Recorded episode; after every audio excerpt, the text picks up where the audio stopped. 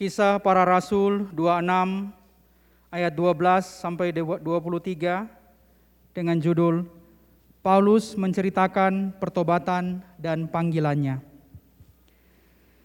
Dan dalam keadaan demikian, ketika aku dengan kuasa penuh dan tugas dari imam-imam kepala sedang dalam perjalanan ke Damsyik.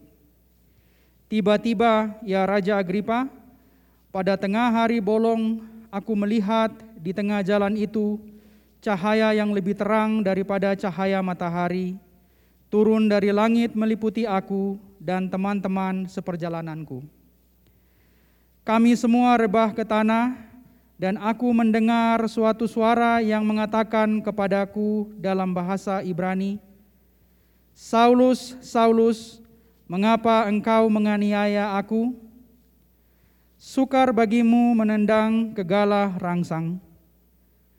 Tetapi aku menjawab, Siapakah engkau Tuhan? Kata Tuhan, Akulah Yesus yang kau aniaya itu. Tetapi sekarang bangunlah dan berdirilah. Aku menampakkan diri kepadamu untuk menetapkan engkau menjadi pelayan dan saksi tentang segala sesuatu yang telah kau lihat daripadaku dan tentang apa yang akan kuperlihatkan kepadamu nanti. Aku akan mengasingkan engkau dari bangsa ini dan dari bangsa-bangsa lain, dan aku akan mengutus engkau kepada mereka untuk membuta, membuka mata mereka, supaya mereka berbalik dari kegelapan kepada terang dan dari kuasa iblis kepada Allah, supaya mereka oleh iman mereka kepadaku memperoleh pengampunan dosa dan mendapat bagian dalam apa yang ditentukan untuk orang-orang yang dikuduskan. Sebab itu, ya Raja Agripa, kepada penglihatan yang dari sorga itu, tidak pernah aku tidak taat. Tetapi mula-mula aku memberitakan kepada orang-orang Yahudi di Damsyik, di Yerusalem, dan di seluruh tanah Yudea dan juga kepada bangsa-bangsa lain bahwa mereka harus bertobat dan berbalik kepada Allah serta melakukan pekerjaan-pekerjaan yang sesuai dengan pertobatan itu. Karena karena itulah orang-orang Yahudi menangkap aku di bait Allah dan mencoba membunuh aku. Tetapi oleh pertolongan Allah aku dapat hidup sampai sekarang dan memberi kesaksian kepada orang-orang kecil dan orang-orang besar. Dan apa yang kuberitakan itu tidak lain daripada yang sebelumnya telah diberitakan oleh para nabi dan juga oleh Musa, yaitu bahwa Mesias harus menderita sengsara dan bahwa ia adalah yang pertama yang akan bangkit dari antara orang mati dan bahwa ia akan memberitakan terang kepada bangsa ini dan kepada bangsa-bangsa lain. Sampai di sini pembacaan Alkitab. Demikian firman Tuhan. Berbahagialah segala orang yang mendengar firman Allah serta memeliharanya dan melakukannya di setiap saat dengan sukacita. Amin.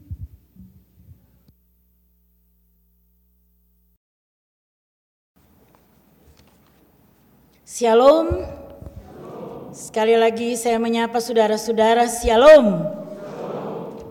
Saudara-saudaraku yang dikasih dan diberkati oleh Tuhan kita Yesus Kristus, tema renungan firman Tuhan bagi kita di saat ini di minggu terakhir bulan Mei. Bangunlah dan berdirilah, aku menetapkan engkau sebagai pelayan dan saksi. Bangunlah dan berdirilah, aku menetapkan engkau sebagai pelayan dan saksi.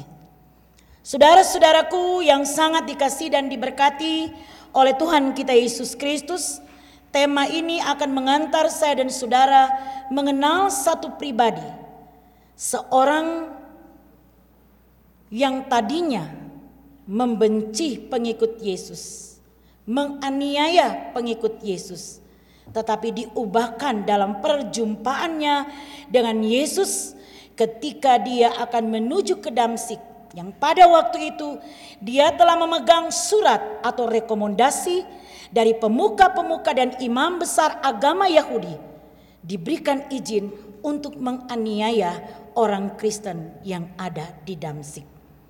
Siapakah orang ini, saudara-saudara? Dia tidak lazim lagi dalam kehidupan kita karena kita bertumbuh dalam iman percaya kita berangkat dari pengajaran rasul ini. Pribadi ini bernama seorang Paulus. Ya, saya mulai mengantar saudara-saudara untuk memahami tema kita di hari ini. Bagaimana kita melihat dulu Paulus sebelum dia berjumpa dengan Yesus.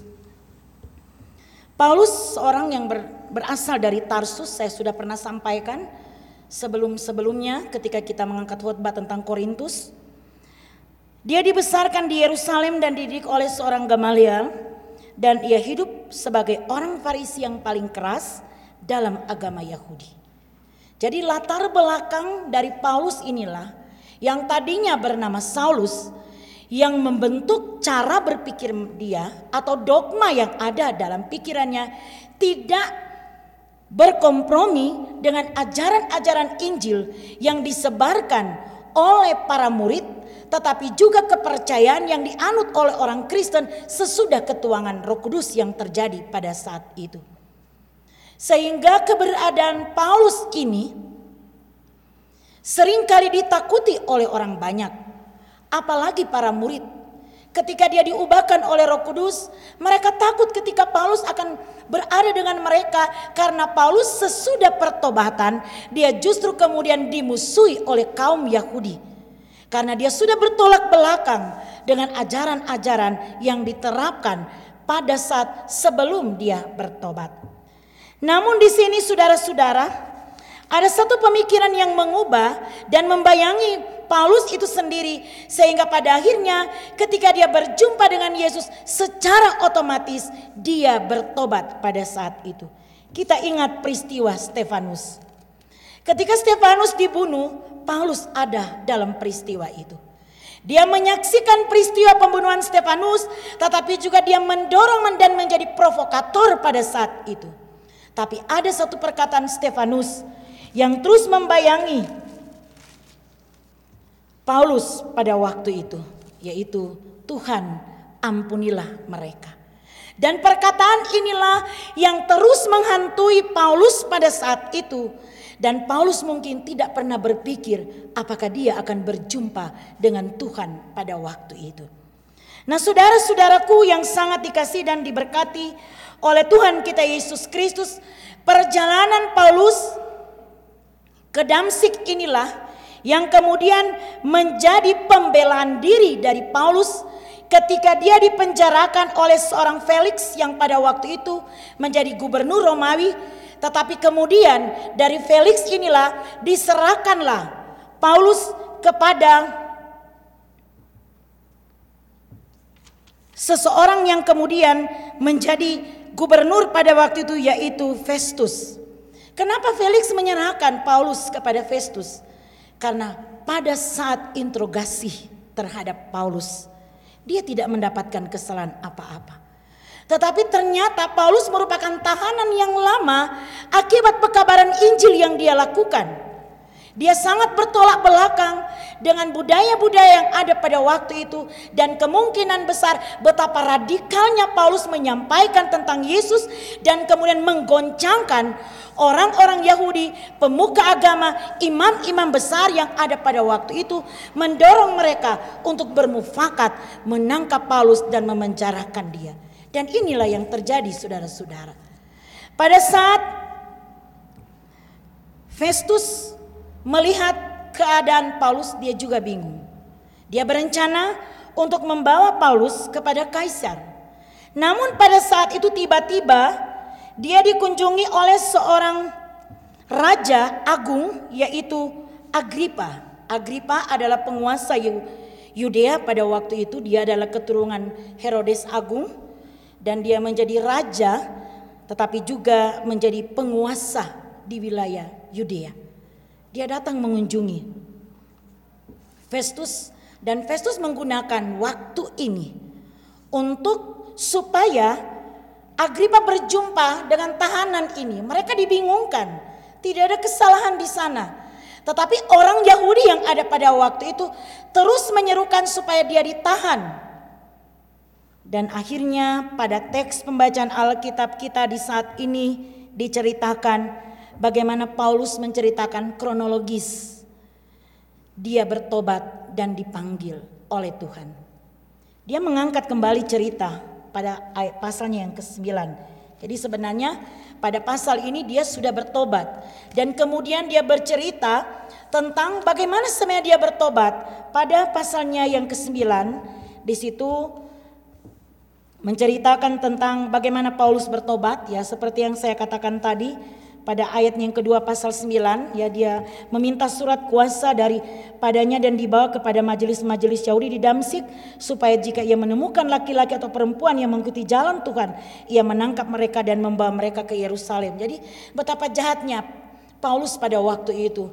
Dia tidak kompromi dengan siapa pun yang ada di hadapan dia ketika dia tahu orang itu adalah pengikut Kristus. Jadi saudara-saudara bayangkan betapa jahatnya ini Paulus ya. Mungkin kalau dia hidup saat ini dan dia belum bertobat, kita mungkin semua di gereja ini dia akan membunuhnya kita. Tapi puji Tuhan, karena ketuhanan Roh Kudus dia diubahkan dan menjadi pengikut Kristus yang luar biasa. Di situ diceritakan pada pasalnya yang ke-9 bahwa ketika dia berjalan ke Damsik dengan pengikut-pengikutnya, Yesus berjumpa dengan dia dan dia langsung rebah di tanah saat itu Yesus memanggil dia, Saulus, Saulus mengapa engkau menganiaya aku? Jawab Saulus, siapakah engkau Tuhan? Katanya, aku Yesus yang engkau aniaya. Jadi sepertinya Paulus mungkin sudah kenal tapi pura-pura tidak kenal ya. Karena dia adalah orang Farisi yang sangat keras. Dia tahu tentang Taurat dan tentunya dia tahu tentang sejarah penyelamatan yang akan terjadi tetapi di sini mungkin saya bilang dia pura-pura lupa dan pura-pura tidak kenal. Nah, di sini saudara-saudara, ketika Paulus merespon suara panggilan itu, bukan hanya Paulus yang rebah pada saat itu. Karena kilauan sinar roh kudus yang kemudian menjama mereka pada saat itu. Tetapi lebih fokus kepada pribadi Paulus. Dia rebah dan kemudian matanya dipenuhi dengan selaput. Dia tidak bisa melihat saat itu saudara-saudara. Namun dalam peristiwa inilah Allah membuat satu cerita yang luar biasa untuk Paulus. Supaya dia sadar kekuatan yang dia miliki saat itu tidak ada apa-apanya dia tetap dituntun ke Damsik oleh rekan-rekannya. Tapi sebagian pulang dan melaporkan bahwa Paulus sudah mulai berkhianat. Rencananya untuk ke Damsik membunuh sepertinya telah gagal. Jadi sebagian melaporkan tapi sebagian menuntun dia dan sesuai dengan arahan Tuhan. Paulus pergi ke rumah seorang yang bernama Yudas. Di pasal 9 itu ditulis saudara-saudara. Dan dia duduk di sebuah tempat ya di atap rumah ya, di plafon rumah yang memang bagi orang-orang Yahudi punya tradisi mereka suka berdoa paling atas di sebuah bangunan. Dan itu memang selalu dikhususkan. Pada waktu dia berdoa Tuhan sudah memberikan penglihatan kepada Paulus bahwa ada seorang yang bernama Ananias yang akan datang menyembuhkan dia dari kebutaan tetapi juga yang akan membawa dia dalam pertobatan. Saudara-saudaraku yang sangat dikasih dan diberkati oleh Tuhan kita Yesus Kristus dan benar ini terjadi saudara-saudara. Ketika Paulus sedang berdoa atau pada saat itu dia masih bernama Saulus. Ketika dia sedang berdoa, Ananias dijumpai oleh Tuhan untuk supaya mengunjungi Paulus ini. Tapi apa yang dikatakan oleh Ananias, Tuhan, dia orang jahat. Dia sudah membunuh banyak pengikutmu. Tetapi atas perintah Tuhan lagi. Kita garis bawahi inilah. Kita melihat bagaimana kuasa Tuhan yang menggerakkan hati orang ketika penuh ketakutan, keraguan, mengenal seorang jahat dan tidak mau melawat dia, Tuhan mengubah prinsip itu. Ananias adalah seorang yang percaya dan saleh pada waktu itu di Kaisaria. Dan dia mendengar Paulus ada di sana. Atas tuntunan Tuhan dia datang kepada Paulus. Dan Paulus sudah tahu saudara-saudara. Saat Ananias datang ke rumah Yudas itu, Ananias menyapa dia, ini masih dalam pasal 9 ya saudara-saudara. Karena memang ini yang diceritakan oleh Paulus kepada Agripa. Ananias menyapa dia dengan mengatakan, Saulus saudaraku. Jadi kita lihat sapaan Ananias juga. Dia dengan lembut dan tentunya inilah Roh Kudus dengan suara lembut dan melulukan perasaan Paulus yang ada pada waktu itu yang kemungkinan besar dia masih dibayangi dengan rencana pembunuhan dan lain sebagainya. Dan pada saat itu pada ayat yang ke-17 di situ dikatakan begini pasal 9. Lalu pergilah Ananias ke situ dan masuk ke rumah itu. Ia menumpangkan tangannya ke atas Saulus katanya, "Saulus saudaraku, Tuhan Yesus telah menampakkan diri kepadamu di jalan yang engkau lalui. Telah menyuruh aku kepadamu supaya engkau dapat melihat lagi dan penuh dengan roh kudus. Dan ayat yang ke-18, dan seketika itu juga seolah-olah selaput gugur dari matanya sehingga ia dapat melihat lagi.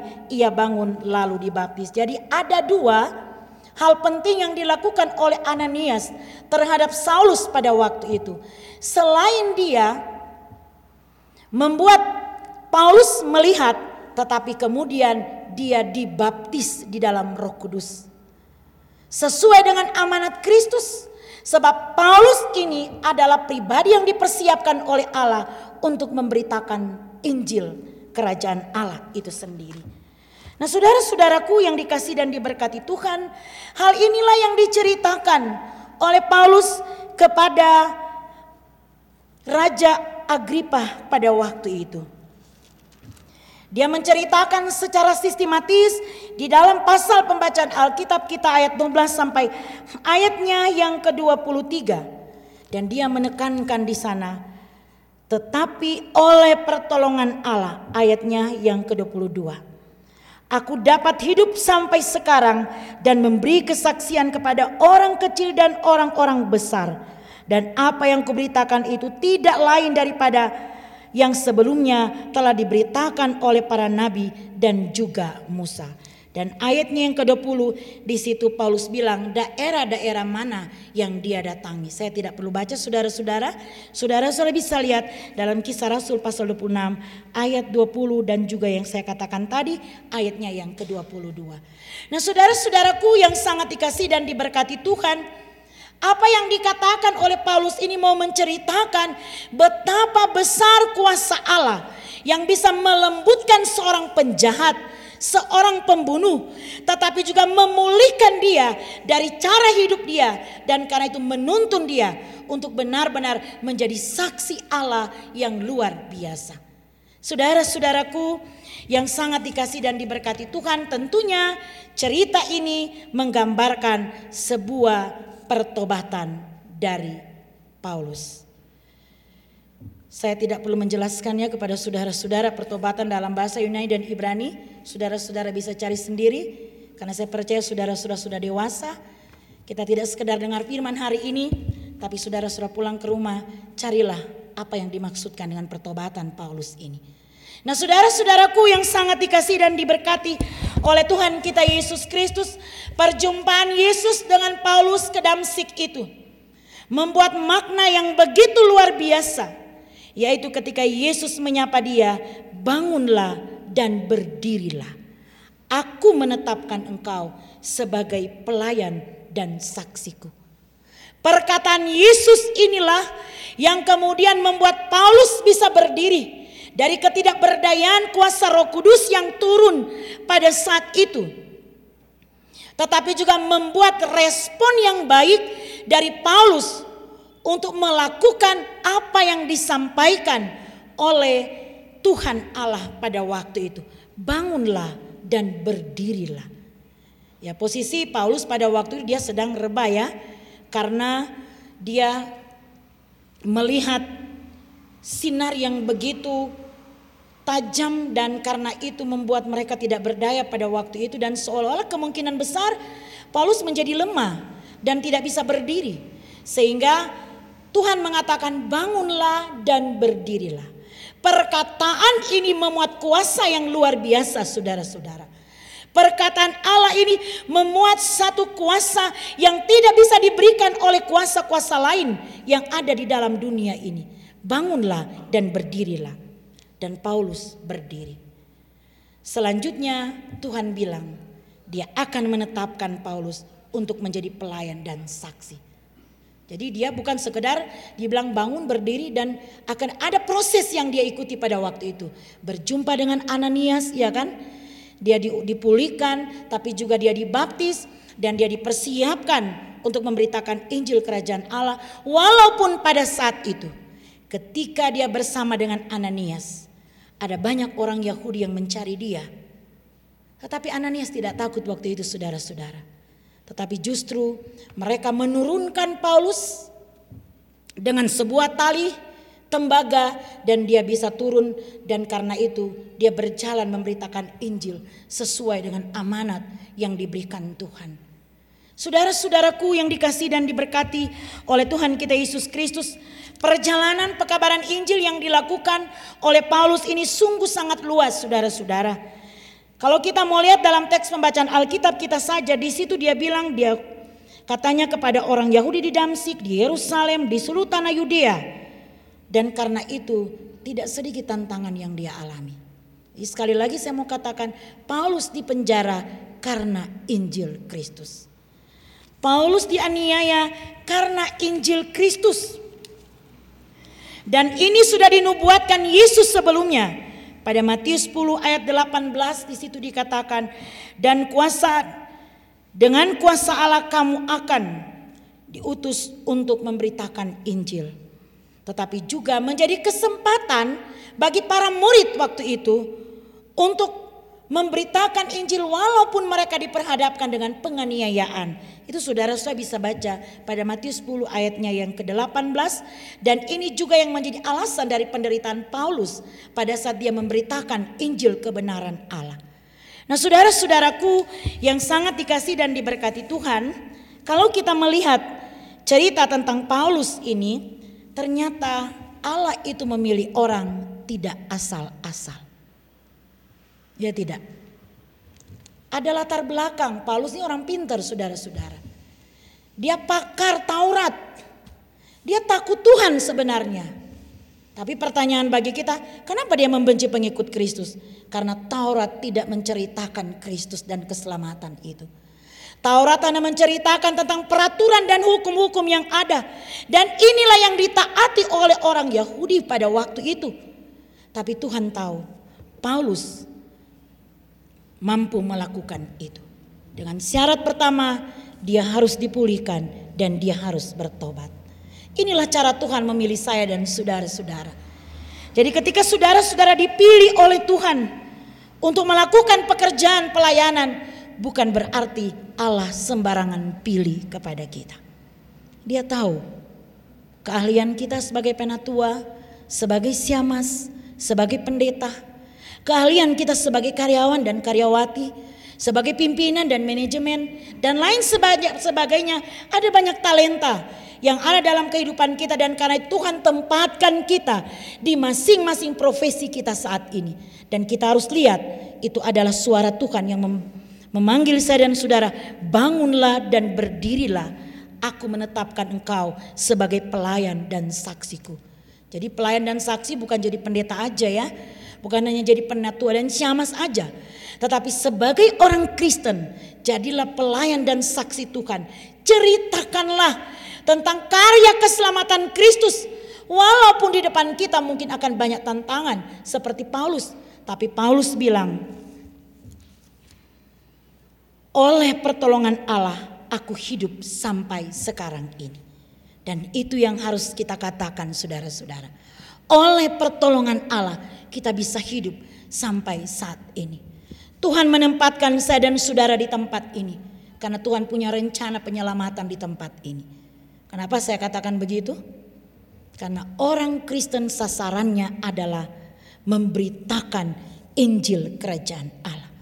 Orang Kristen sasarannya adalah membangun kerajaan Allah di tengah-tengah dunia ini berangkat dari Injil keselamatan itu sendiri dan kemudian kerajaan Allah itu terbangun kokoh di sorga sana.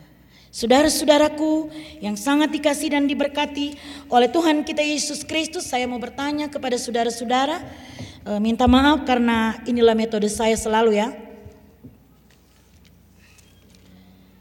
Sudahkah saudara-saudara beri diri saudara-saudara dipulihkan oleh kuasa Roh Kudus? Jadi konteks ini bukan pemulihan sakit ya, kalau kita baca firman Tuhan bukan pemilihan sakit jasmani tetapi kemungkinan sakit rohani ya. Sudahkah saudara-saudara beri saudara-saudara dipulihkan dalam kuasa roh kudus? Boleh jawab enggak?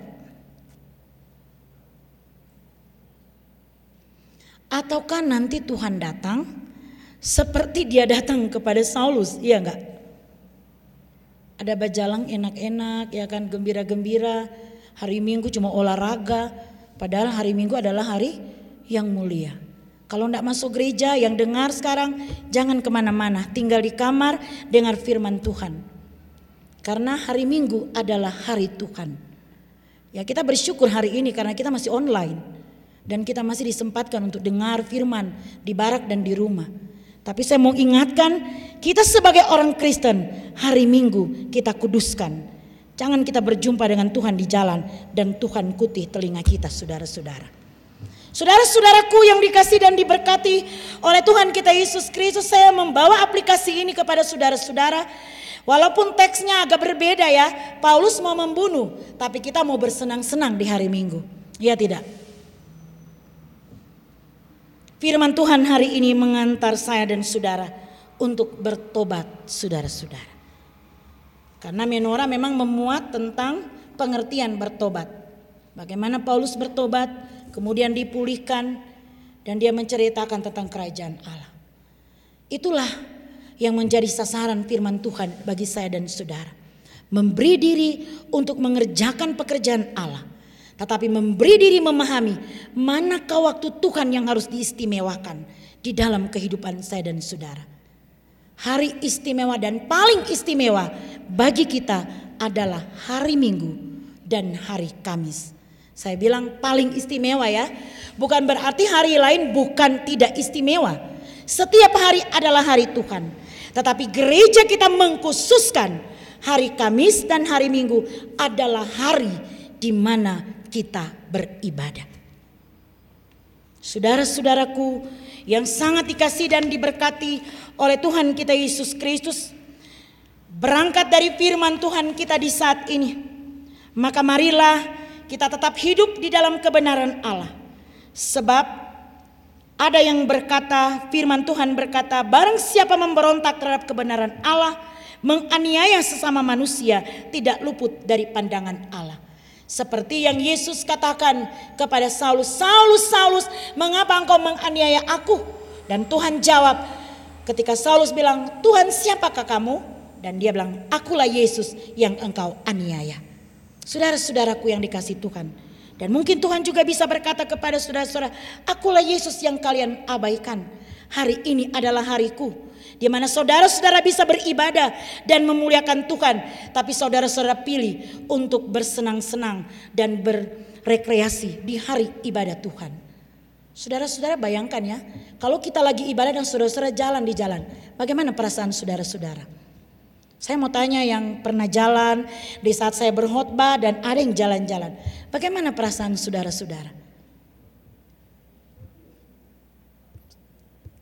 Apakah saudara-saudara ingat, eh ternyata ini hari Minggu ya, atau atau pura-pura lupa ya, seperti Saulus tadi, pura-pura nggak kenal Tuhan Yesus dan Tuhan bikin dia buta, saudara-saudara. Kemudian dari peristiwa itu dia dipulihkan dan dia percaya bahwa Yesus itu benar-benar berkuasa. Adakah di antara saudara-saudara yang menyadari ketika saudara-saudara enjoy di sport hall, enjoy jalan-jalan ke HP, padahal hari ibadah. Saya tidak tidak melarang saudara-saudara untuk berolahraga di hari Minggu, tapi kalau boleh di saat jam ibadah, janganlah kita keluyuran, saudara-saudara.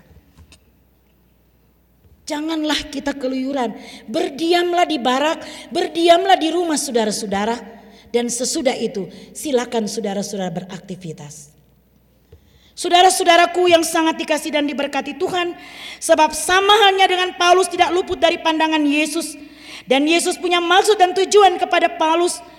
Dan dengan kita di masa kini pasti ada perbedaan. Di satu pihak bisa jadi alat dipakai oleh Yesus. Tapi bisa saja seorang dihukum atau binasa karena kejahatannya. Melakukan kejahatan kepada sesama manusia tidak diizinkan oleh Allah. Apalagi mengabaikan waktu Tuhan.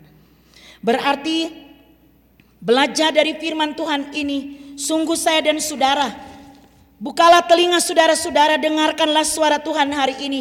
Bangunlah dan berdirilah. Aku menetapkan engkau sebagai pelayan dan saksiku.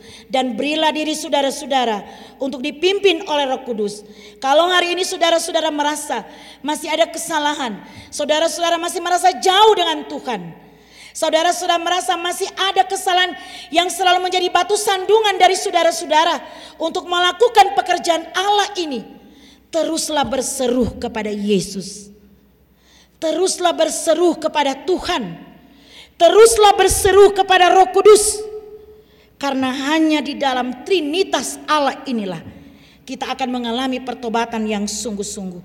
Yang dalam bahasa Yunani dikatakan metanoia yang artinya berputar atau berbalik 180 derajat, berhenti berjalan menuju suatu arah atau tertentu dan berjalan atau berbalik ke arah yang berlawanan.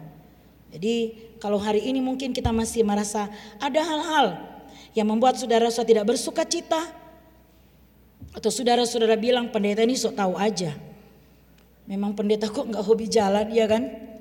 Tapi berilah diri saudara-saudara dipimpin oleh roh kudus. Saya percaya saudara-saudara akan menyadari hari Kamis, hari Minggu adalah waktu istimewa untuk Tuhan kita muliakan Tuhan. Dan di saat itu Tuhan pulihkan saudara-saudara. Tuhan memberkati firman-Nya bagi kita dan akan memampukan saya dan saudara terus percaya dan percaya bahwa hari ini suara Tuhan sedang berbicara kepada kita sekalian. Amin.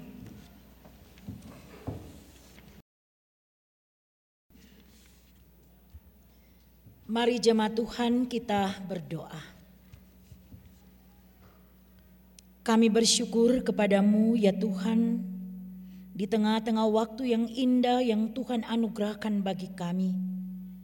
Kami sangat merasakan lawatan kasih-Mu Tuhan, di tengah-tengah persekutuan ibadah yang boleh kami ikuti di tempat ini, tetapi juga kami ikuti secara online di rumah dan di barak, tapi juga mungkin ada yang di luar job site yang sementara mengikuti ibadah. Tuhan, terima kasih. Benar pemberkatanmu telah melawat kami sekalian. Sehingga kami terus merasakan ada begitu banyak berkat yang kami alami dalam hidup kami. Baik kesehatan, kekuatan, hikmat dan kemampuan. Keluarga kami Tuhan berkati, pekerjaan kami Tuhan berkati. Tetapi juga masa muda kami Tuhan berkati. Sehingga di dalamnya Tuhan kami melihat Betapa banyak berkat yang Tuhan anugerahkan dalam hidup kami. Terus mencukupkan kami dan kami tidak pernah kekurangan. Kami tetap sehat, kami tetap kuat berkarya memuliakan Engkau Tuhan. Di sinilah kami Tuhan bersama-sama mengucap syukur kepadamu. Membawa segala persembahan yang boleh kami taruhkan dalam kotak persembahan yang ada tetapi juga Tuhan ada beberapa keluarga yang secara pribadi menyatakan ucapan syukur baik yang ditransfer maupun yang diberikan langsung dalam ibadah ini. Ada dua amplop ucapan syukur yang tidak menyebutkan nama. Tuhan berkati mereka ini. Apa pun yang disyukuri oleh kedua keluarga atau pribadi yang tidak menyebutkan nama, Tuhan teruslah hadir dan memberkati mereka. Saudari Peggy Katarina Marien, Tuhan berkati saudari ini. Ketika segala ucapan syukur dia taruhkan di hadapanmu dengan membawa semuanya kepadamu Tuhan. Berkatilah, berikan kesehatan kemampuan dan segala sesuatu yang digumuli oleh saudari ini. Engkau Tuhan yang menjawabnya. Keluarga luntungan Watu Randang bersyukur oleh karena berkat dan kemurahan Tuhan atas anak Josia yang boleh selesai operasi dan saat ini dalam pemulihan. Tuhan, terus lelawat anak Josia. Kiranya dalam perawatannya di rumah sakit Pondok Indah sana, ada kuasa Tuhan yang terus melawat anak kekasih, sehingga masa pemulihannya akan menghasilkan kesehatan secara total. Di mana hari ini keluarga bersyukur dan mengaminkan kemurahan Tuhan besar untuk anak Josia. Ucapan syukur dari Ibu Paulina Rostiana atas berkat hari ulang tahun. Berkatilah Ibu Paulina Tuhan di usia yang baru ini. Karuniakan terus kesehatan dan kekuatan. Jadikan ibu ini sebagai istri yang cakap dan bijaksana. Dan memberkati suami dan anak-anaknya. Perpuluhan dari beberapa keluarga, enam keluarga yang tidak menyebutkan nama,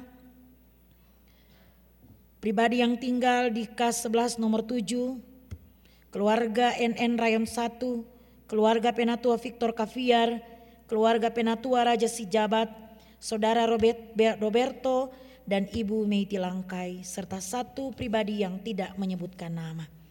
Terimalah perpuluhan dari saudara-saudara kami ini Tuhan. Mereka sadar inilah hakmu Tuhan, dan mereka telah memberikan dengan segenap hati kepadamu. Kiranya diberkatilah rumah tangga mereka, pribadi mereka, pekerjaan, dan apa pun yang akan mereka jalani ke depan. Hanya Tuhan yang akan bisa memberkati. Dan karena itu Tuhan, hamba bawa mereka kepadamu bersama dengan kami yang sudah memberi persembahan dalam ibadah ini lewat kotak persembahan yang ada. Sungguh hamba percaya, matamu tidak tertutup Tuhan. Tapi engkau sedang melihat kami yang memberikan persembahan ini yang memberi ucapan syukur, yang memberi perpuluhan dan memberi hidup kami untuk kepujian dan kemuliaan-Mu. Kuduskan dan sucikan semuanya ini Tuhan, kiranya berkenan dan dapat dipakai untuk kepujian nama Tuhan. Bersama dengan segala ucapan syukur dan pemberian kami ini Tuhan, hamba juga membawa kehidupan jemaatmu ke dalam tanganmu. Baik yang mengikuti ibadah secara langsung tapi juga yang mengikuti ibadah secara online di barak dan di rumah, dan mungkin ada yang di luar job site yang sedang mengikuti ibadah ini. Tuhan yang Maha Kuasa, Engkau yang empunya kehidupan kami, dan waktu yang kami jalani adalah waktumu Tuhan. Karena itu hamba memohon Tuhan, berkatilah kehidupan jemaatmu ini.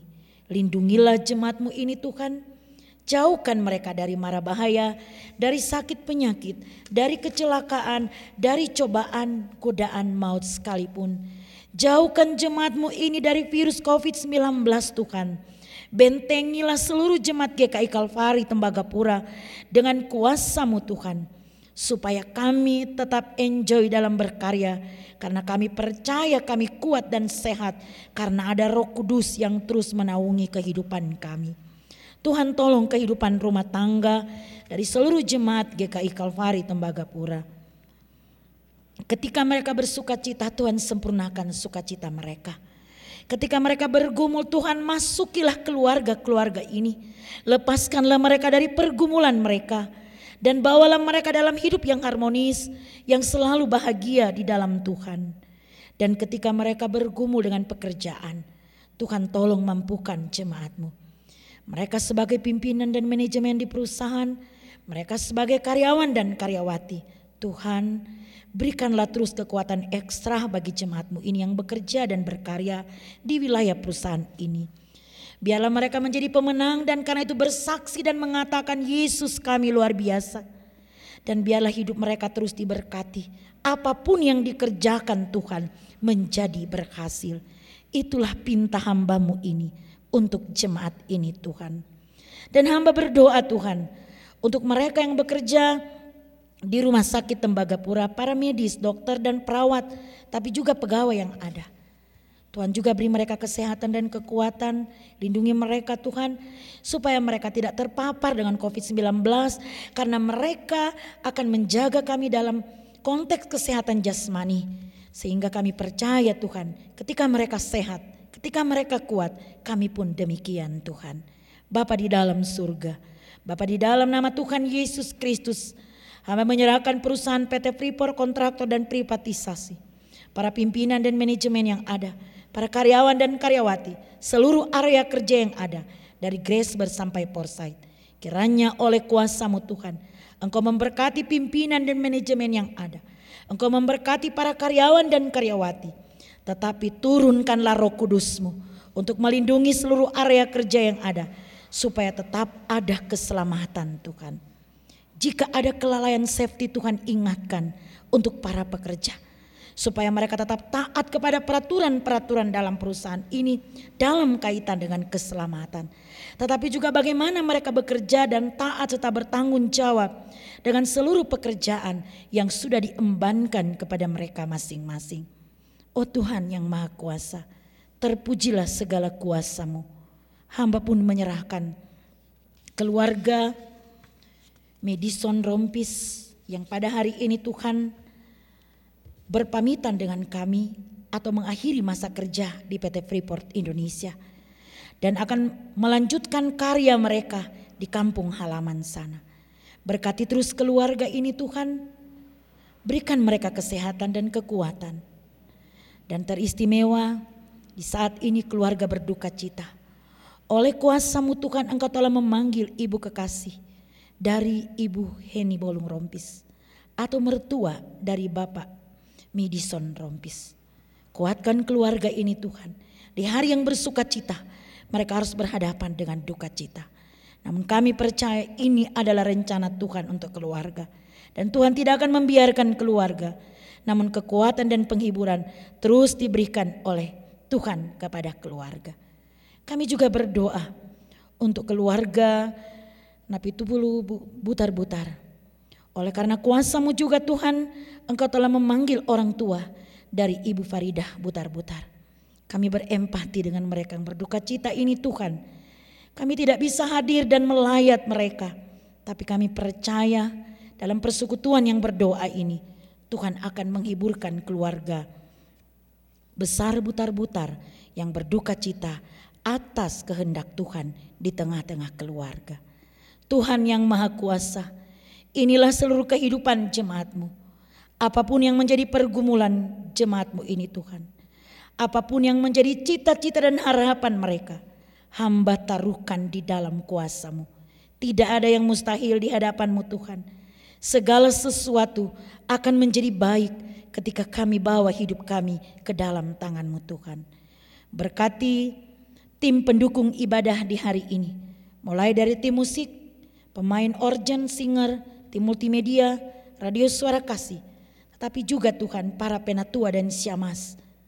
Engkau lihat kehidupan kami yang memberi diri untuk melayanimu. Kiranya disempurnakan semua pelayanan kami ini. Dan kami percaya ada berkat untuk hidup kami. Terima kasih Tuhan. Inilah seluruh kehidupan kami. Kami serahkan hidup kami ke dalam tanganmu.